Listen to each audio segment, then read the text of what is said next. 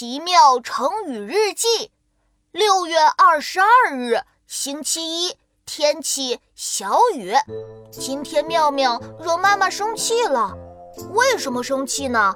因为妙妙说她想学钢琴，妈妈就给她报了钢琴班。但是妙妙才学了两天，就不想学钢琴了。妈妈，妈妈，我不想学钢琴了，我想像兔依依一样拉小提琴。小提琴好优雅啊！没办法，妈妈又给妙妙报了小提琴班。但是妙妙才学了三天，又不想学了。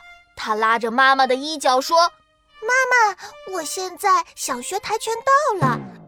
你看，壮壮就是学跆拳道的，太威风了。”妈妈，我也想学跆拳道。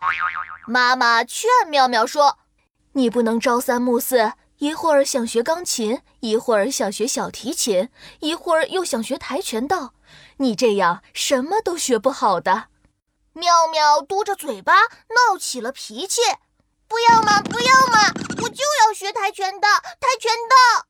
妈妈气得直摇头。怪不得妈妈会生气，我都有点生气了。这样东一下西一下，朝三暮四的，能学好什么本领呢？我认真的对妙妙说：“妙妙，不坚持的话，什么也学不好的。你看，我学习打架子鼓，坚持练习了一年多了，为了练习，手指都磨出了水泡，还是要练基本功，记谱子，一遍一遍又一遍。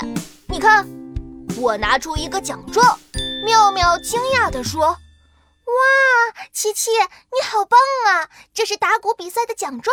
是呀，坚持才能成功哦。小朋友们，你们说，妙妙一会儿想学钢琴，一会儿想学小提琴，是不是朝三暮四呢？我们可不能朝三暮四。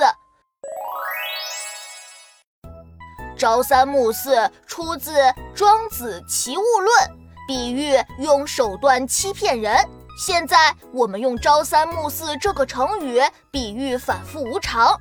我们要学会专心致志、一心一意、聚精会神、全心全意。